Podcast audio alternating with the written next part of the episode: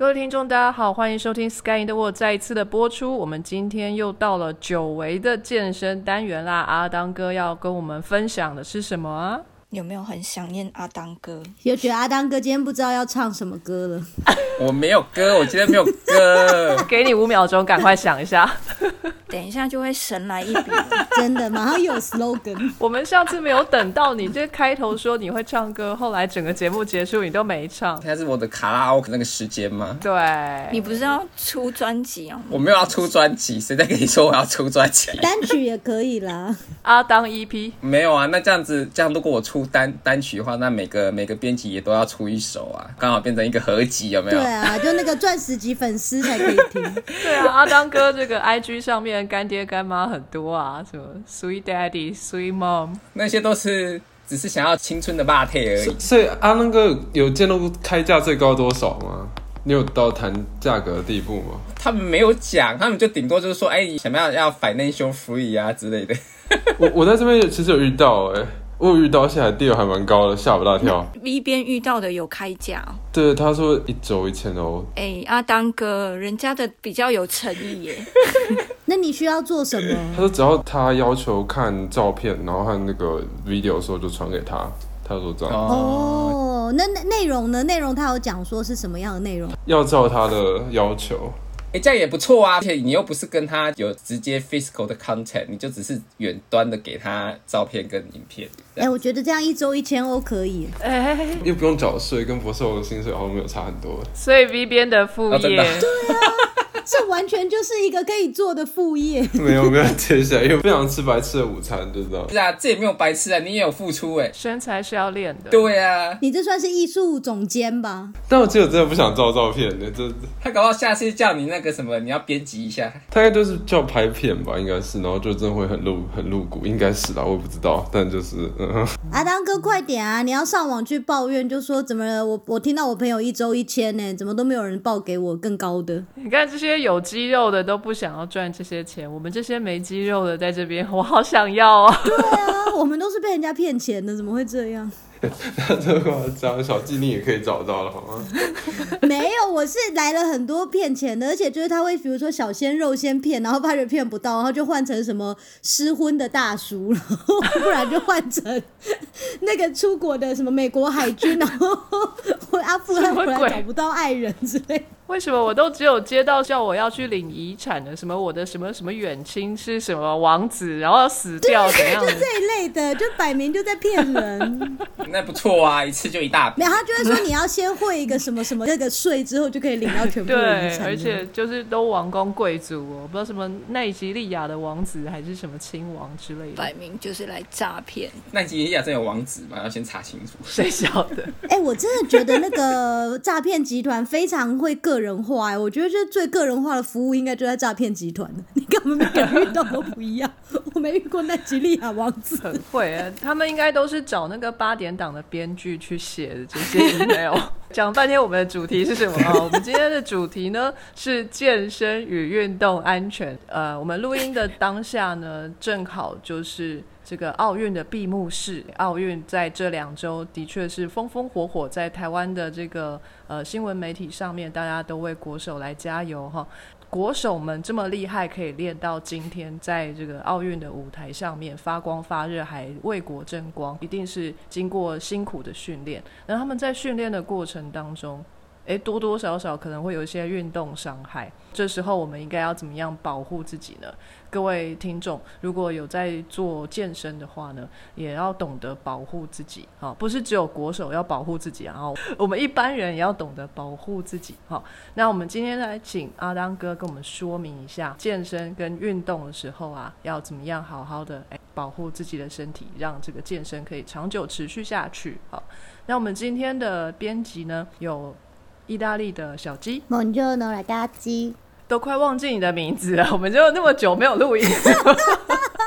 你也太夸张了、哦、小鸡去玩得很爽啊。对啊，为什么要回来？不想回来，可是钱花光了好吗？花光了怎么乖乖的回来了？差不多就是预算花光的时候想说好了回家也可以去便宜一点的地方就可以玩比较久了。我第二个问题是因为你在外面啊，就是吃了太久的外食，可是因为就是太常都自己煮，我真的肠胃不习惯，就这2周到了最后啊，不是拉肚子是便秘，有点快要撑不下去了，好想回家健康饮食。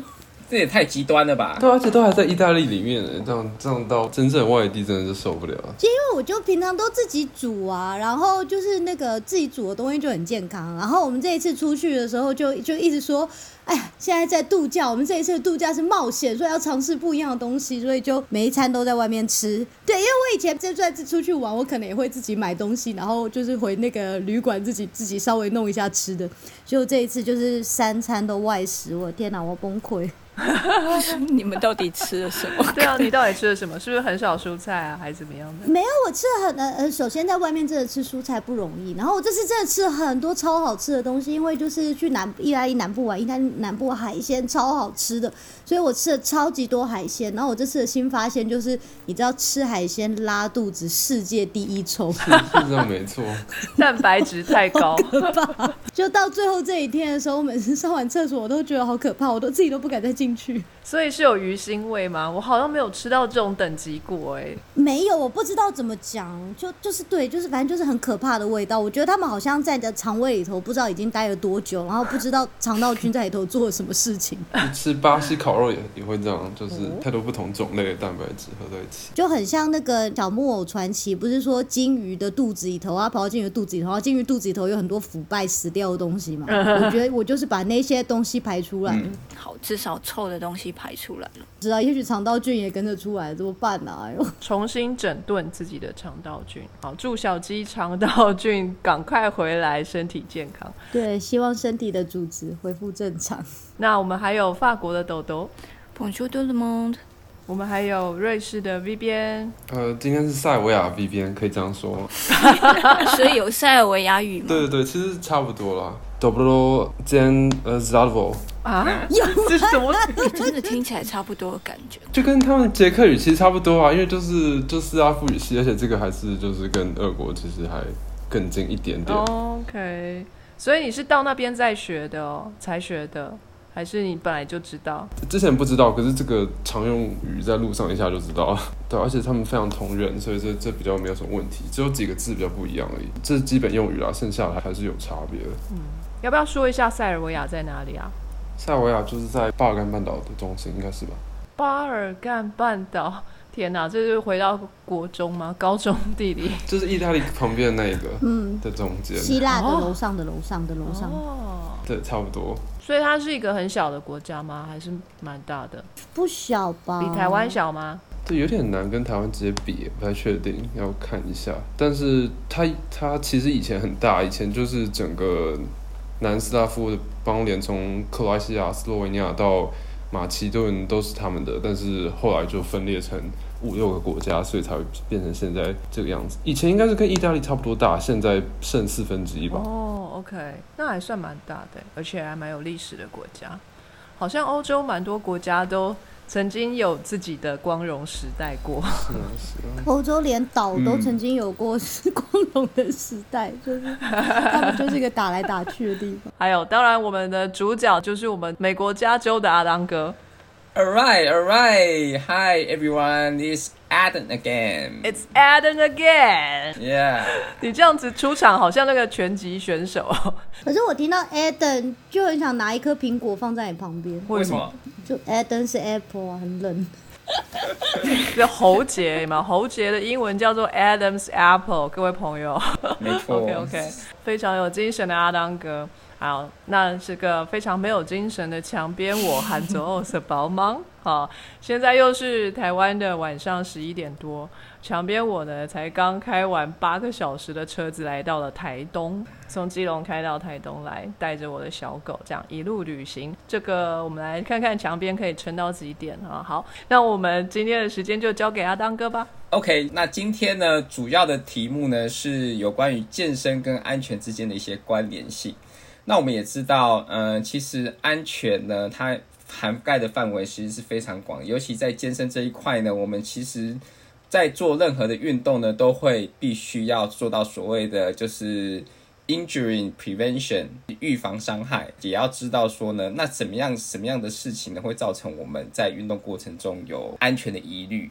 那我想要先从呢，就是其实我本人呢常常会经历到的，因为像我这个是每天都去健身房报到，主动积极性的想要在健身房呢看到自己的成果，也就是说我会安排定的菜单训练之外呢，我会做所谓的渐进式的超负荷重量，那也就是会做一个 progressively 的 overloading， 才会让我呢会在逐渐在我的身体体能或是训练的强度上呢看到一个渐进式的成长。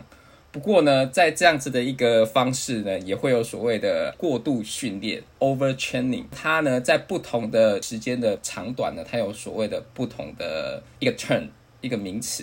我在网络上呢参照就是有一个还蛮厉害的一个运动专业的一个博士呢，参照那个 Essential of Strength of Conditioning 的这本课本里面的一些资料，他把它汇整起来，我觉得非常有用，所以我想要分享给各位听众们。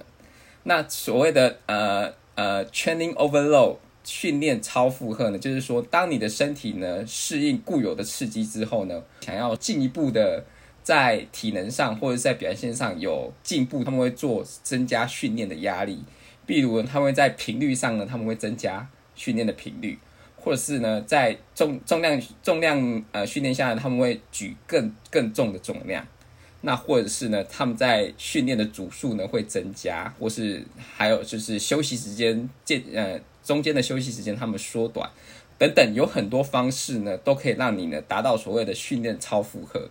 那假如说呢太 over 的话呢，你没有做有效的恢复的话呢，在数小时或数日呢会产生所谓短期疲劳 acute fatigue， 那这个是身体经历个别训练刺激后出现的疲劳，那这最主要就是你的能量已经耗尽了，或者是你有产生所谓的 demos， 也就是 delay onset muscle soreness 延迟性的肌肉酸痛。那如果你有经过适量的休息，像是你有充分的睡眠或者是营养补充的话呢，它这一个所谓的短期疲劳呢是可以很快的恢复的。可是假如说呢你这样子的过度训练呢，它这样产生的疲劳呢是产生数日或是数周，你都会觉得你的身体是一个处在一个非常疲劳的状态下呢，这个就叫做 functional overreaching FOR， 它叫做功能性的过量负荷。那这个是持续一段时期的训练压力，你的表现呢可能会有所谓的短期的下滑，但经过适当的休息，它可以诱发身体产生超补偿，也就是 super compensation 的适应，会让你更进一步的提升你的表现。所以一开始呢你会觉得我怎么这次的表现不是很好，可是假如说你有做适当的休息，然后充分的补充营养的话呢，你其实呢在下一次的表现上，你有可能会因为这个超补偿呢产生更好的表现或问题。所以你感到疲惫的时间越长，你要休息的时间就越长吗？其实要看每一个人身体的状况，有些人呢因为他已经适应了这样子的一个长期压力下，那他恢复的能力会比就是没有运动然后突然经历很强度的训练产生的疲劳呢，他更需要更长的时间去恢复。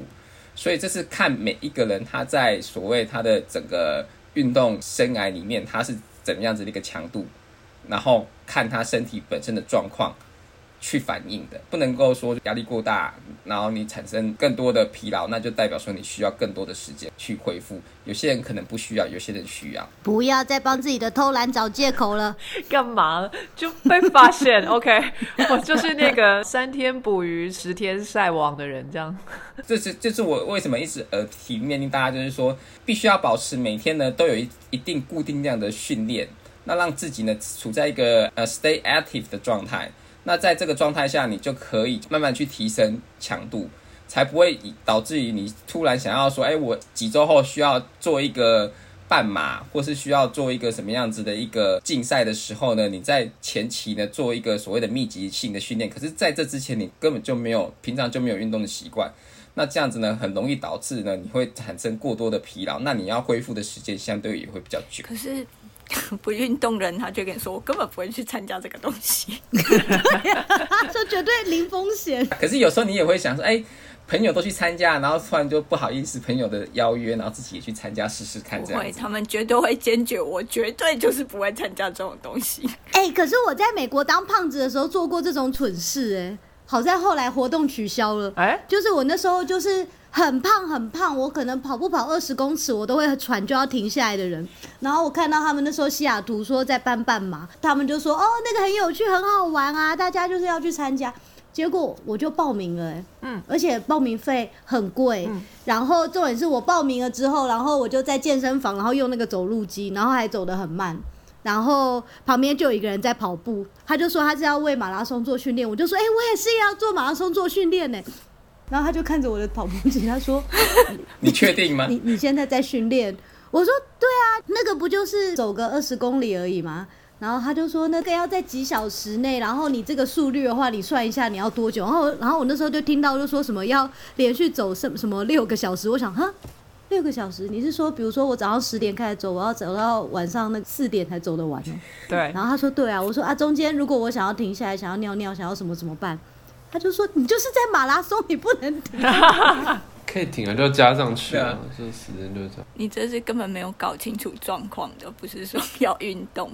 而且我那时候连马拉松几公里我都不知道嘛，因为我听到是半马，所以想说好像很简单的一半而已。21公里，对。然后那个人就推荐我说：你要不要先试试看简单一点的啊？就是可能从5K 开始。对啊。结果我就去报名了一个叫做 Furry 5K， 就是带着狗一起走。好可爱哦！结果你知道吗？我的吉娃娃都走完了，我走不完，我太累了。你看，因为人家吉娃娃平常就在练习了，好吗？所以后来我就是默默就是心酸的把报名费就当作浪费掉了，就没有去做这件事。不会啊，你还是有得到那些纪念品吧，就是 T 恤啊什么毛巾啊都有拿到。就不行，因为那个要参加才有。但是不用完赛啊，只要参加就有。完赛是有奖牌啦。他要那一天要去领那些东西，對對對，我连去那个现场都没有脸去，还在半路。而且他还离家里有点远，想说哦，好辛苦啊，还要过去一趟。对吧，啊？所以有时候就会有这种误入歧途的小白兔，就是被人家抓去竞赛。对，哦，就是愚蠢的胖子。嗯，我还有一个问题，请问做了这种超负荷的训练之后要足够的休息，才可以长回那些受伤的地方，那在这个休息的期间有需要运动吗？还是就可以快乐的躺着？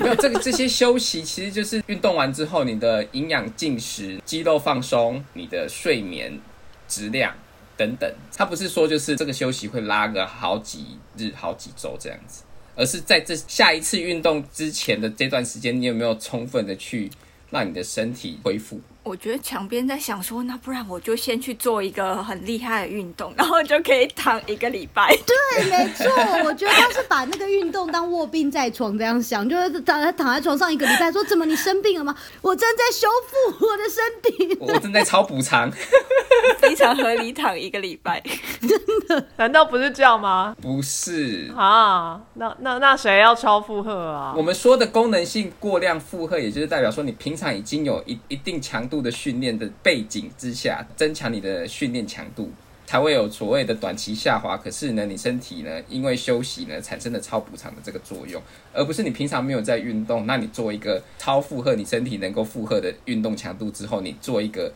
数周的休息，然后达到所谓的超补偿作用，这完全不一样的东西。 OK 哦，好吧，因为你平常没有在运动，你这样它只是回到你原来没有运动的那个状态而已，它不是会让你更强，除非你要有这个运动的习惯，这个前提下才会有这样子的效果存在。好，天天都要来一点。 OK 对 okay。你不是答应过我说你要每天运动吗？哎，我觉得他刚刚那一句话听起来就有在偷懒感觉，他就很强调那个一点，天天都要来一点。没有，阿当哥，我觉得你跟他们家狗狗沟通比较有效，说要记得每天要带主人出去运动哦。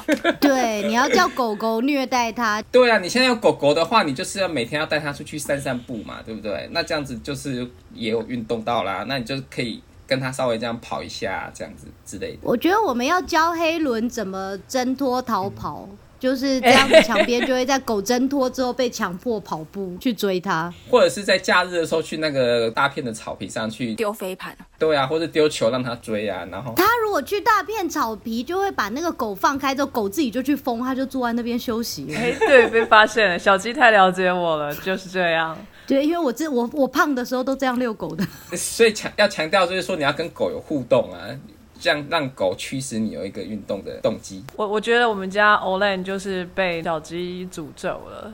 的确没错，他现在就是叫不回来，放开之后他就会到处乱冲。然后你以为我会去追他吗？没有，我一样是一直叫一直叫，我没有要去追他的意思。千里传音，失误把他引回来。对，所以我现在只有练臂力，就是我没有要把他放开的意思，就是一直扯着他这样，所以我就练了我手臂的力量。对，也不错，以后会倒三角形。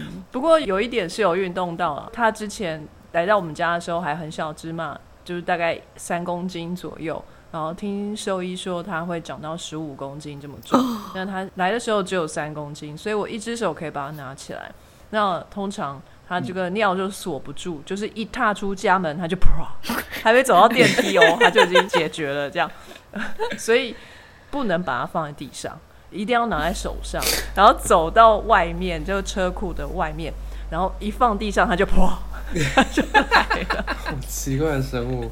对，非常奇怪。你家的狗狗已经认为说就是地上就是可以尿的讯号了。对对对，就是那种柏油的地上， 对， 对，它就马上就来。然后所以它现在就这样子每天哦，然后它从3公斤现在长到6点多公斤了，我还是要抱着它，一只手拿它。哎，不错，你这样就是可以练那个举臂力。对啊，这是一个会逐渐增加的哑铃这样子。哎，对对，我就是这样想象的，所以以后应该是我手上的肌肉会比较发达，并不是腿上会去跟他跑步。以前的故事不是说每天抱着水牛过江，然后就从小牛抱到大牛都没事吗？我觉得你可以一路抱到15公斤，你都不会发现。你下次可以试试看，就是 Olan 前举或是 Olan overhead right 高举过头，有没有？请阿当哥发展一套 Olan 功，然后我就每天练那一套 Olan 功。对啊，你给他一套 menu。Olan 2头肌 Olan 3头肌这样。没问题啊，我可以给你啊，你每天就可以抱着它，然后开始做一些阻力训练。我们请听众来帮你监督，每日一 po 这样 hashtag Olan 举了吗？对，每天要监工。接下来还有更严重的哦，假如说这样子的一个疲劳呢 fatigue 呢，你是延迟到所谓的数周或甚至数月的话，已经不是一个非常好的情况了。刚才前面讲的短期疲劳或是功能性过量负荷呢，这个其实都是一些专业的训练员呢，在他们的菜单里会预期发生的事情。这样子的疲劳如果经过数周或是数月以上呢，这其实呢是运动员所不乐见的事情，那这叫做非功能性的过量负荷，所以它是叫 non-functional overreach。 最主要呢是因为你的训练压力呢过强，然后呢不断的累积，但是呢你又没有足够的休息，直接反映在你的表现上，所以你的运动表现呢会停滞不前，甚至呢会所谓的倒退。除此之外呢，你的活力跟专注力呢也会持续的下降。这个其实呢就是身体给运动员一个警讯，说你必须要做好你的休息，充分的休息，然后确保你的身体呢它是一个完全恢复的状态，你才可以再继续做这个超负荷的训练。不然的话呢，现在的情况的你最好呢是维持你以前的训练量，而不要做所谓的超负荷训练，已经危害到运动员的表现跟他的身体机能了。也就是最严重的这个疲劳呢，它是持续数月以上，那这叫做过度训练症候群，它叫做 overtraining syndrome OTS。 那这个长期适应不良的现象呢，会持续的表现下滑、疲惫，然后你还会产生所谓的精神上的焦虑，然后甚至影响到你的生理机能，所以你会有所谓的食欲不振，然后产生生理、心理跟荷尔蒙还有神经化学调控系统的问题。那这类情况呢，应该这个时候呢就必须要有专业的医护的人员你要来介入，然后休息，这个时候你的休息时间就真的一定要拉长，最好呢你连一般训练量的这些训练呢都能够稍作停止，不要再继续训练下去，确保你的身体恢复呢再来做训练。我已经感到有偷懒的人要来对号入座，他就会说：“哎，对我其实已经累了好几个月，我每天上班都好累哦，一定是因为我半年前那一次训练太激动了，我要好好休息。”这种呢，就是所谓的工作症候群，这反而是因为你长时间没有做训练。所以你的身体机能，你的身体的那个代谢，然后肌肉量，然后你的活动力都下降，整天都只能坐在办公室前面，又日复一日，年复一年做同样的事情，所以会工作上有做所谓的疲倦感。这不是因为运动带来的，而是你因为你没有运动所带来的。这刚好相反。这个时候的你呢，反而应该要让自己脱离工作，或者是呢，在工作闲暇之余呢，要找出空闲的时间去做自己喜欢做的，你的兴趣，或者是呢，你有一些用来减压的方式，不要放太多时间在工作上面，让那个精神压力呢影响到你的生理状态。这个就是不一样的策略。我觉得呢，就是运动可以训练那个疲劳承受感，就麻痹的。对啊，因为你运动的话，你就会有更多的体能去应对更多的事情。在训练的过程中呢，其实你会不断的给自己一些所谓的心理层面上的训练，因为你会想说，我想要再多做一下，多做一组，或是我想要多跑个10分钟，这样子的一个心理层面的磨练呢，会反映在你的工作上，做一些自我期许的这个方式呢，也是相当有用的。在运动所产生的一个正面的心理，会反映到你在工作上面呢，也可以用相对的策略。我觉得这个是相辅相成的。没有啊，运动的时候都是阿当哥在说加油，我自己心里是不想做了这样。那是一开始，可是当你把它变成一个习惯，它已经融入在你的生活当中，你会觉得你在做这个运动反而是一件开心的事情的时候呢，这时候你就恭喜你，你已经达到那个境界，而不是会觉得说OK 做这个好累，做那个好累。可能一开始你要做的时候，你会觉得等一下又要很累，可是当你做完的时候，你会非常开心，而且你会期待下一次，那就代表说你真的是已经到达那个境界。好哦，见山是山。我刚刚在想一个离题的问题，刚刚那个疲倦的英文，我刚刚也有想到。是 fatigue 对不对？对啊，他一直讲 fatigue， 我想说这是什么字，然后才忽然恍然大悟。可是我们英文 fatigue， 对啊 ，Google 也是写 fatigue。哦，真的吗？我看了好几个 dictionary。fatigue， 我都没有这样念过没有，甚至 fatigue。fatigue， 我刚刚一直以为你在讲那个恋足癖那种癖好，你知道 fetish。fetish 是对任何东西的恋物癖。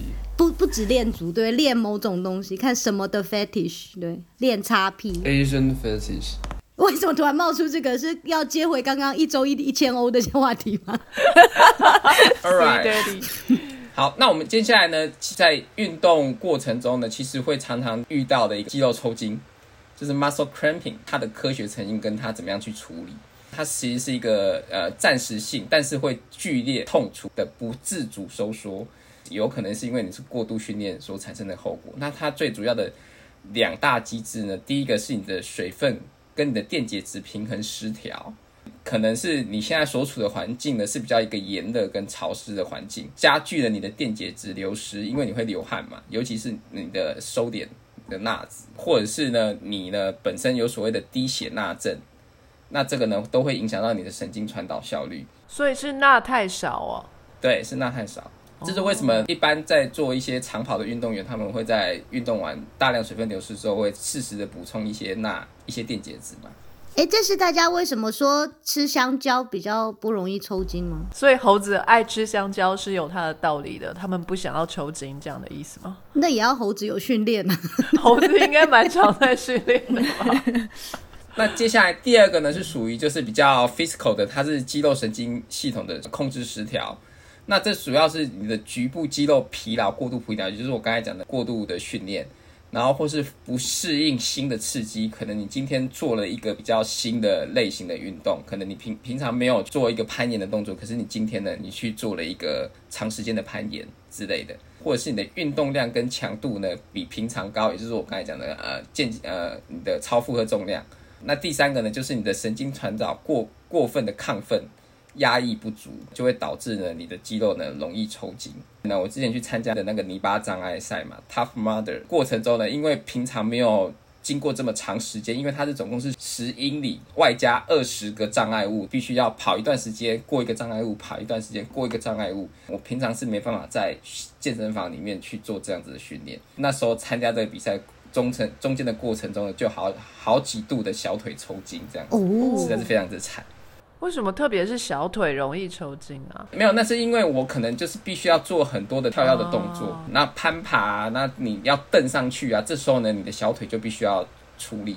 也要 confession 一下，因为我平常小腿比较没有在做训练，做的组数没有那么多，也没有特别针对于这个障碍赛去强化我的小腿的肌肉，所以那个时候小腿其实老实说有忽略掉，对，所以当时就很惨。就阿当哥的弱点就在于小腿、哦、阿基里斯腱的上面好吗？的上面对啊，所以这个肌肉抽筋其实是非常常见的，尤其是在那些就是平常没有在运动，那突然去做一个运动的这些人身上呢，会常常必须要注意的。所以要做好充分的热身，确保你的 肌肉血液都能够有在循环，然后收缩，你再去训练这样子。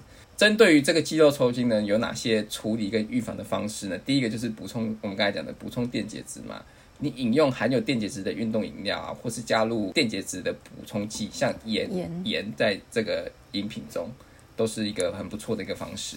第二个呢，你做一个静态伸展跟按摩，刺激你的高尔基腱 GTO，触发你的神经反射讯号，使你的肌肉呢自然放松。高尔基腱是什么？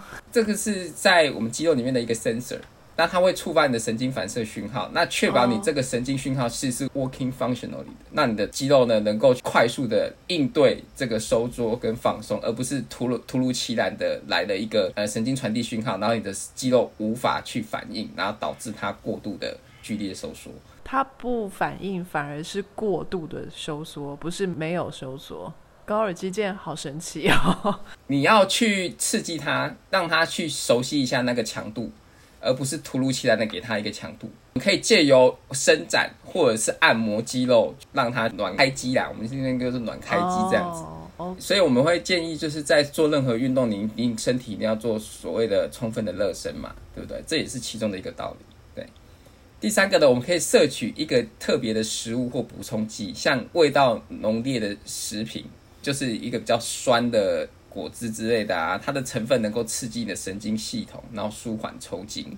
那第四个呢，你是循序渐进的增加你的训练量，比赛的强度一定比训练还要高，所以你应该在赛前的阶段呢，就先进行一些模拟训练嘛。这是我刚才讲的前车之鉴，因为我之前没有针对于小腿做强化的训练，那我去参加那比赛，那当然就下场很惨，就是过程中你的小腿就不断的抽筋。要吃味道比较重的东西，这个蛮有趣的。咖喱算吗？因为有研究说它这个成分可以刺激你的神经系统，让你的神经系统的敏觉性提高。你是酸那种很刺激的那种尖锐的味道，对，所以辣可以吗？没有特别去研究辣可不可以、oh. 对，可是这感觉很酷耶。对啊，超帅的。准备一点柠檬还是什么之类的，挤个2滴。就一般那种蛋白棒或什么干粮棒不都做的一些味道就是淡淡的吗？我们应该要给他们提供，所以能不能做一些重口味的防抽筋？是要酸的。对，我要酸，我要辣的，最好是酸辣汤口味或泡菜之类的。接下来呢，我想要针对于 fatigue 疲劳做两个就是比较，一个是所谓的中枢疲劳，另外一个是所谓的周边疲劳。讲到中枢，大家就会知道一定是有关于神经系统嘛，是因为你的脑部跟你的中枢神经系统的机能减低所引起的疲劳。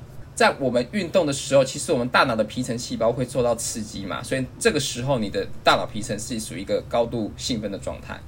可是当你刺激一直持续长时间的训练，神经系统会做所谓的 feedback response 反馈作用嘛，所以你的神经系统会逐渐转为抑制的作用。这其实是一个保护的机制，它会对你的大脑皮层起保护作用。可是呢，这个会阻碍呢你的快缩肌纤维的召集，所以反而呢会造成你就是如果你持续的想要做这样子的运动的话，其实你的中枢神经系统没办法反应过来，那导致呢你没办法在你的运动表现上有你所期待的那样子，这就是所谓的中枢疲劳。针对的策略呢，你要恢复回来的话呢，你应该要有足够的睡眠，增加你组间休息的时间，让你的大脑皮层呢不要再持续的被刺激。然后安排重要的练习在环节的一开始，也就是说一开始是因为你这时候呢你还没有所谓的中枢疲劳，所以呢你可以做一个比较主要的你今天所要训练的肌群的训练，或者是它是一个比较重要的一个你认为比较重要的一个动作，或者是呢你可以利用咖啡因，它可以刺激你的中枢神经，让它不要产生所谓的中枢疲劳。周边疲劳主要是发生在高强度运动收缩时，你的肌肉本身产生的疲劳呢，你的身体呢会产生大量的疲劳代谢物，像是你的酸性的氢离子跟磷化物，这些都是代谢的时候产生能 ATP 的时候中间的一些疲劳代谢物，这些堆积呢会阻碍肌肉的收缩，一般耳熟能详的乳酸代谢也是其中的一个，所以你会感受到你的肌肉酸痛。剧烈运动呢，它会消耗大量的 glycogen 肝糖，还有水分跟电解质，所以在营养耗尽下，你自然表现就会下滑，因为你身体已经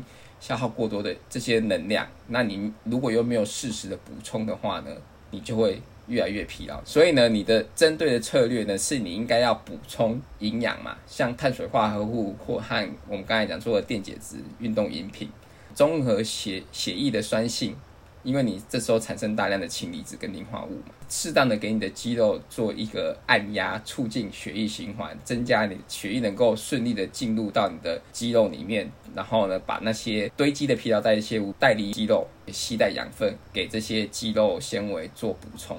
所以策略上呢会有一些不太一样，针对于中枢疲劳跟周边疲劳。所以中枢疲劳，所以其实大家说那些就是很多肌肉的人好像很没脑，其实是不对的，因为他们有在用脑，他们也会用脑、啊、当然他们也会用脑、啊、我们都会有一个迷思说什么肌肉棒子都不用脑，可是其实肌肉棒子他们是最用脑的好吗？他们用运动皮质区。对，你不要说人家说功课不好才去当运动员，没有，是他们都 focus 在运动上面，所以他们课业可能就会稍稍会有一些荒废，可是假如他们真的要用功起来，我相信他们不输一般人，真的。对啊，顶尖运动员应该是这样没错。对啊，顶尖运动员他们脑部活动非常的旺盛，而且他们理解能力也很快，而且他们也会针对于就是他们所要达到的目的，他们会去设计一套属于自己的训练方式，这都是需要很聪明的人才干得到的事情。这就是过去的一个我觉得很烂的迷思，什么头脑简单四肢发达，然后就会自己认为自己不会读书，然后四肢发达所以去运动。而且因为美国有那个 Jersey Shore 啊，就是有一群那个身材练得很猛的人，可是每一个人都很蠢，他们就讲话都说 Yo bro Yo bro 这已经有点 stereotype 之类的。可是用药都不能算在里面啊，有可能那些是对，他们可能也是用药用太多另一种中枢伤害。头脑简单是吧，这真的是一个很大的谬论、啊、那就端看这次的奥运来讲，因为有些人会想说那奥运那些做体操选手是不是太高就不能做韵律体操之类的，为什么那些做那些体操选手他们个个都很矮小？对啊，可是其实不是这样，是因为我们也知道所谓的体操选手他们在5、6岁的时候就开始在做所谓的训练了嘛，对不对？或是甚至有些人更早，可是你怎么会知道那个个体他在10几岁的时候他会不会突然抽高呢？对不对？大家不知道啊。那为什么后来参加比赛还是这些身材矮小的人？那是因为身材高大的人，他们可能在做双杠、马鞍这些训练的时候，因为他们的手长脚长，导致于他们的力举比较长，他们很难去执行那些动作做得非常的漂亮，能够得到满分的机会就比较低，自然而然他们就会被淘汰，是因为这样。而不是因为练体操这件事情让他们长不高，短小精干，意大利种马。对啊，那为什么就是 A 片阶段你都会看到都是那些人？对，就是这样。用一个更简单的，就打篮球来讲，为什么总是高的才能打篮球呢？不是因为越打篮球越高，而是因为比较高大的人他在篮球场上有优势，他就留下来了。刚才有一个东西也是要更正一下，就是刚才讲那些鞍马、啊、然后吊环那个是竞技体操，韵律体操是球和带，就对彩带那个。那个也很好看。对，我比较喜欢看那个。重量训练上的话，我也一直会有一个很深的感触，就是说当我在做卧推的时候，我总是能够看到就是比较矮，相对他的手臂呢力举比较小，所以他就很容易能够轻易的就是推起大重量。可是因为我手太长，所以我的力举就比较大，同样的重量我得要用更多的力量才可以撑得起来。所以举重选手也是矮比较好。我不太晓得，不过我知道卧推这个是一个就是很常见的，我们可以看得到的。嗯，对。我在想腿是不是要很短，因为他们不是最后要站起来吗？所以如果你今天腿很长，你要站起来那个距离就很长。如果我今天腿很短，我就这样一点点，我其实就站直了，我就蛮酷的。这是深蹲，不是卧推。你也要肌肉够大，你知道吗？才可以承受。接下来我就想要讲另外一个，也会影响到我们在运动时候安全的一个主要的机制，尤其又呼应到最近因为 COVID-19 的关系嘛，很多人就是从每天都会在健身房转到回到家里躲避疫情。那可是因为在家里可能没有适当的设备或者是环境，他就停止了他的训练。